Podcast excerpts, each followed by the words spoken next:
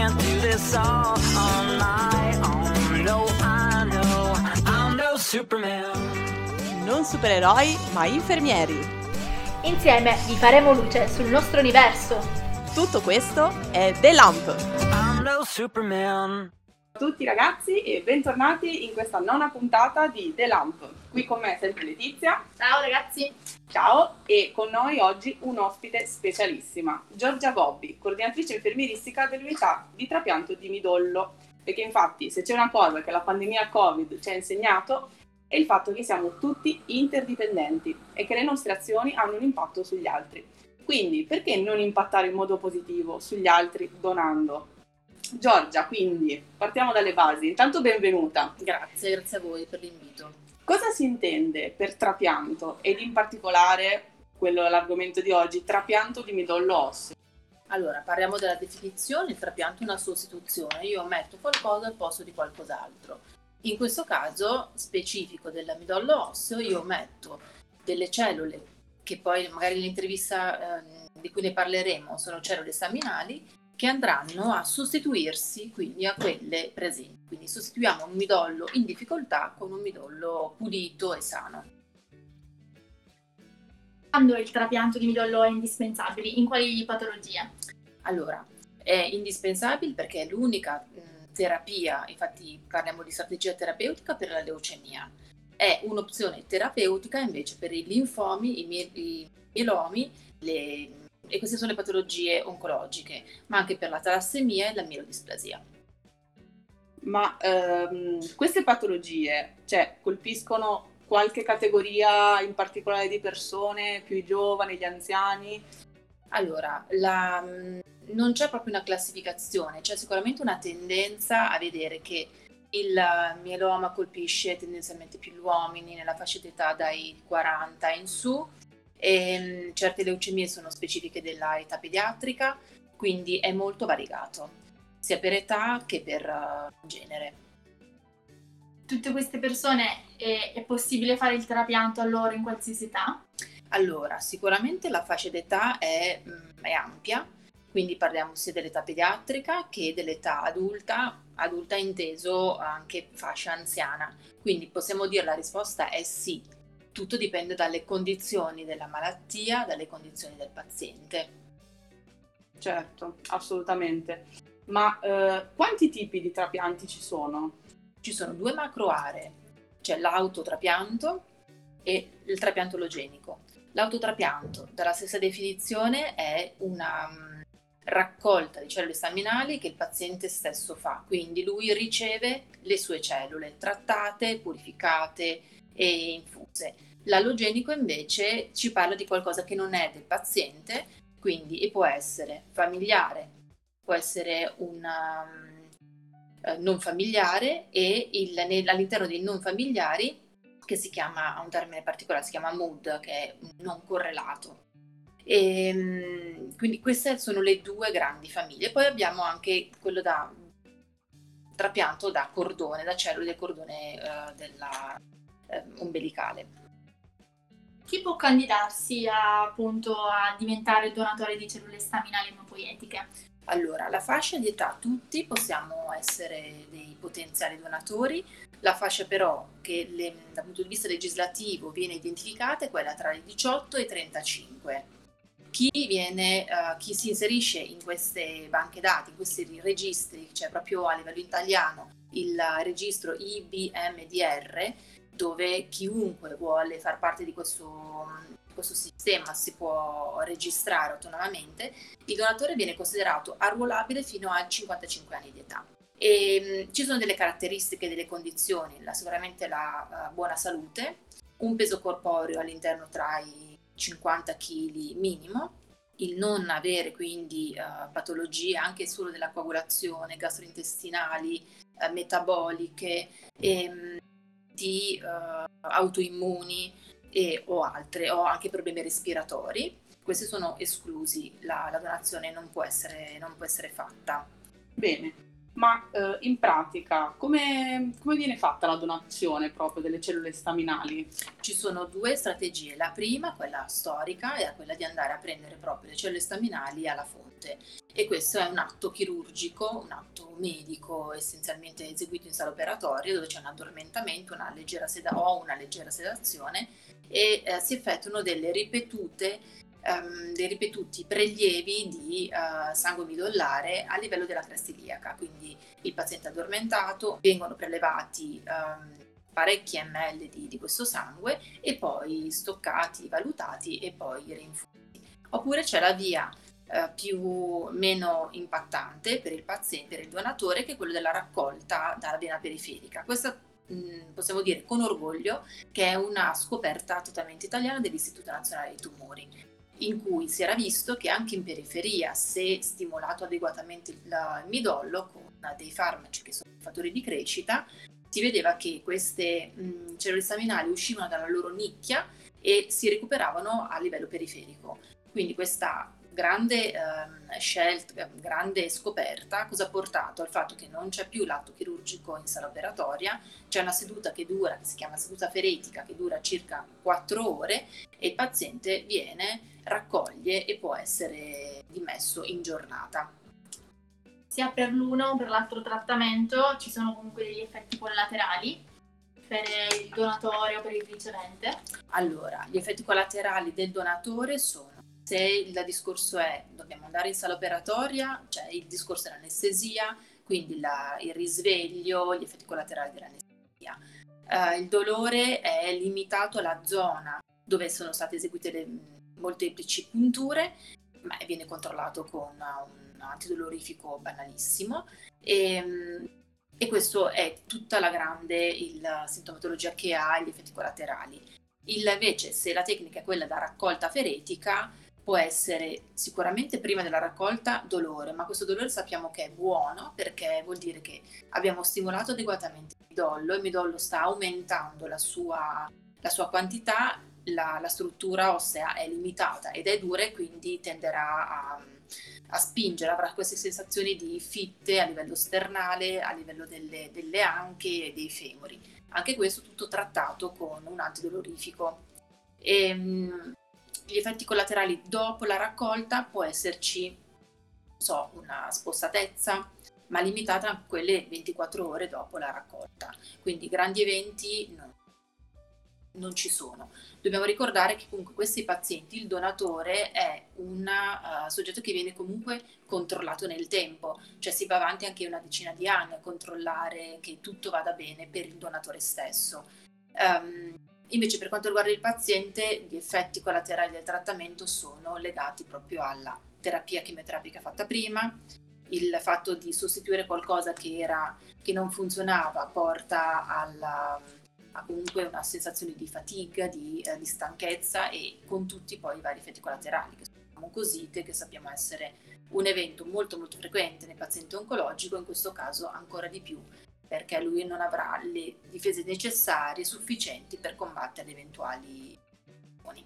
Perché ricordiamo che i riceventi, prima di poter appunto ricevere un trapianto, Eh, si vengono sottoposti a cure in cui viene completamente annientato il midollo in possesso e vengono anche abbattute appunto le difese immunitarie in attesa del trapianto stesso. Certo. Mm, come dicevamo prima, come mai non è possibile um, diventare donatori dopo i cinquantacinque sessanta anni di età? Perché aumentando l'età aumentano le possibili patologie a cui noi possiamo andare incontro. Quindi questo, questo limite di età è proprio dato dal fatto che eh, più donatori sani abbiamo, più possibilità abbiamo di aiutare le persone che ne hanno bisogno. E su fatto cento i pazienti che hanno necessità di ricevere delle cellule staminali, il trenta per cento ha, la poss- trova all'interno della famiglia dei potenziali donatori, ma il settanta per cento ne è ancora fuori. Eh, La ricerca del donatore è abbast- e la, il fatto di trovare il donatore è abbastanza rapida, cioè si parla di qualche mese, uno, massimo due mesi. Dopodiché però bisogna comunque intervenire in qualche altro modo e quindi c'è anche la possibilità di andare a, a prendere qualcuno all'interno della famiglia che non avrà il cento per cento, perché noi stiamo cercando il cento per cento anche a livello della banca, del, del midollo. ci si dovrà, tra virgolette, accontentare di un cinquanta per cento. E i donatori in questo caso diventano fratelli, genitori, addirittura anche zie o zii del, del paziente. Ma uh, nell'immaginario comune, ovviamente, tutta questa procedura, il prelievo, spaventa. Spaventa, è doloroso, ho paura. Ma è davvero necessario avere paura di questa cosa? No, paura no, perché il, è evidente appunto che la, con questa procedura di raccolta è come se noi stessimo donando il nostro sangue. E quindi è proprio paragonabile alla macchina, addirittura è la stessa, cambiano le sacche di raccolta, quindi non si deve aver paura di questo.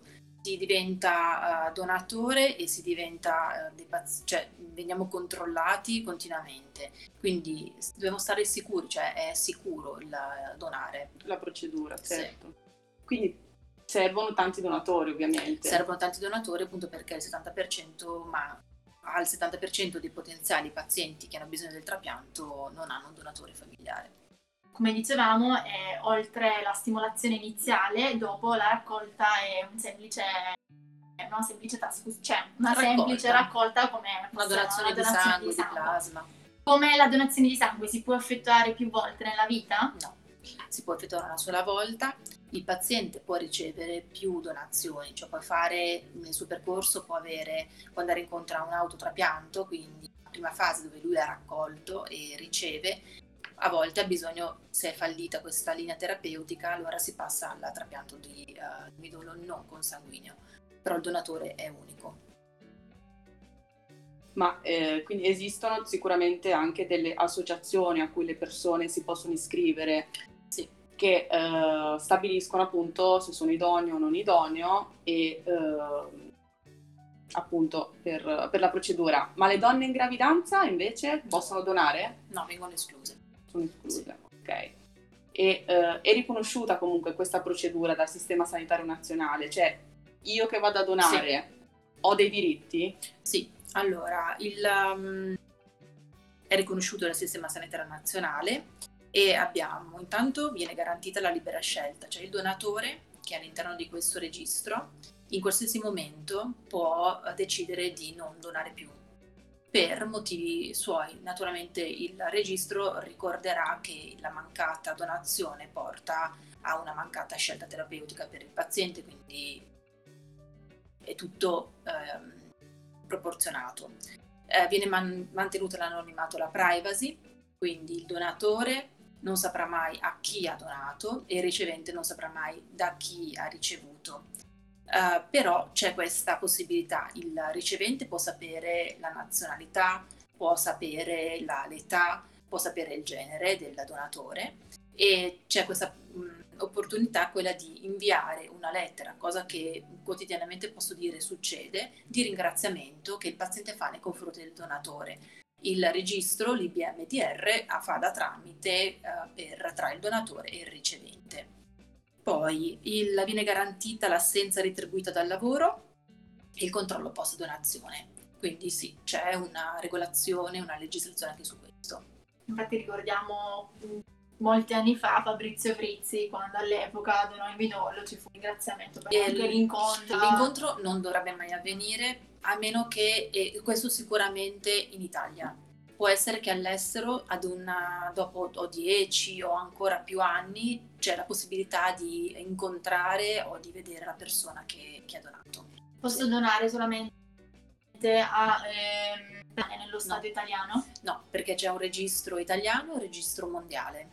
Quando noi parliamo di M U D intendiamo non correlato, ma è a livello mondiale, quindi noi abbiamo ricevuto sacche uh, dall'Europa, ma anche dalla Sud America, dal Sudafrica, cioè sono, siamo tutti collegati, veramente questa è la fortuna e la bellezza di questa, di questa possibilità. Come facciamo a entrare a far parte di questo registro? Ci possiamo o registrare direttamente sul sito della, del registro italiano I B M D R oppure uh, contattare la ormai nota dal millenovecentonovanta, credo che abbia iniziato la sua attività, che è l'ADMO, l'associazione per uh, le malattie oncologiche, per la donazione del midollo. Ricordiamo che è semplicemente un prelievo iniziale in cui è un prelievo iniziale, un prelievo salivare e avrebbero inseriti i nostri dati nella banca. Una volta che si troverà la compatibilità sia in territorio nazionale che internazionale, si viene contattati per continuare l'iter, per vedere la compatibilità al cento per cento. E, e in Italia come credi che sia questa sensibilità al diventare donatori, questa generosità? Non siamo molto sensibili all'argomento, ma questa è una cosa che ci diciamo da parecchi anni e forse in questi ultimi anni c'è qualcosa in più. Um, I nostri pazienti hanno sempre ricevuto il, il midollo, ci sono state del, delle difficoltà, ma uh, le abbiamo comunque più o meno gestite e dovremmo potenziare molto di più la parte anche solo a donare il sangue, perché non ricor- cioè, dobbiamo ricordare che il paziente oncologico ha bisogno anche di tanto sangue, di tante piastrine e di plasma, quindi qualsiasi cosa che sia uh, midollo, se non vogliamo fare midollo doniamo sangue, abbiamo piastrine. Dobbiamo essere un po' più stimolati. Ricordiamo che comunque questo, tutte queste donazioni non, eh, non sono nemmeno un'azione per la persona che dona, non è come la donazione magari di un organo, no. che perché so dei reni si rimane soltanto con uno, ma il sangue ne abbiamo sì, B Z F, sì, sì. midollo stimolato, ne abbiamo tantissimo, quindi aiutiamo gli altri e aiutiamo anche noi stessi in fondo. Infatti, certo, assolutamente. E ricordiamo, cioè adesso banalmente a me eh, viene in mente che se io sto lavorando e vengo chiamata per fare questo prelievo, appunto non, non avrò nessun tipo di problema col mio lavoro, no, nel... perché gli verrà, gli verrà riconosciuto. Esatto, e questo secondo l'assenza. me nell'immaginario comune potrebbe essere uno dei problemi tipici che una persona si può fare, sì. fondamentalmente. Sì, sì, sì, sì, certo, le difficoltà poi possono anche essere... banali, però... Esatto, lo, proprio organizzative, sì. una mamma con i figli, cioè sì. non, so, non so dove tenere i figli, sì. esatto, cioè banalmente problemi mm. di ogni tipo. Facciamo la nostra domanda di, di rito, mm-hmm. se non vuoi aggiungere qualcosa. No. Secondo te, sì. cosa vuol dire essere infermiere? Ah, vuol dire tanto, tanto, tanto. Uh, vuol dire garantire un'assistenza... Um, io spererei il più precisa possibile, cioè uh, competente e, e bisogna uh, intanto esserci, non tanto un po' nati, ma bisogna proprio credere in questo, in, uh, in questo atteggiamento. Uh, parlo della mia esperienza, io non, non sono nata con la voglia di fare l'infermiera, l'ho scoperto e mi ci sono appassionata. E questa cosa vuol dire che può farla chiunque, cioè non solo chi ha, chi si sveglia e ha questo desiderio in fondo al cuore. È una professione che però va, uh, va alimentata, va, va nutrita di grande voglia di, eh, di migliorarsi. Assolutamente. Grazie mille Giorgia, grazie, grazie a voi. Il tuo tempo. Grazie mille ragazzi, ci vediamo alla prossima puntata, come sempre io e Letizia, alla prossima, ciao! Ciao a tutti!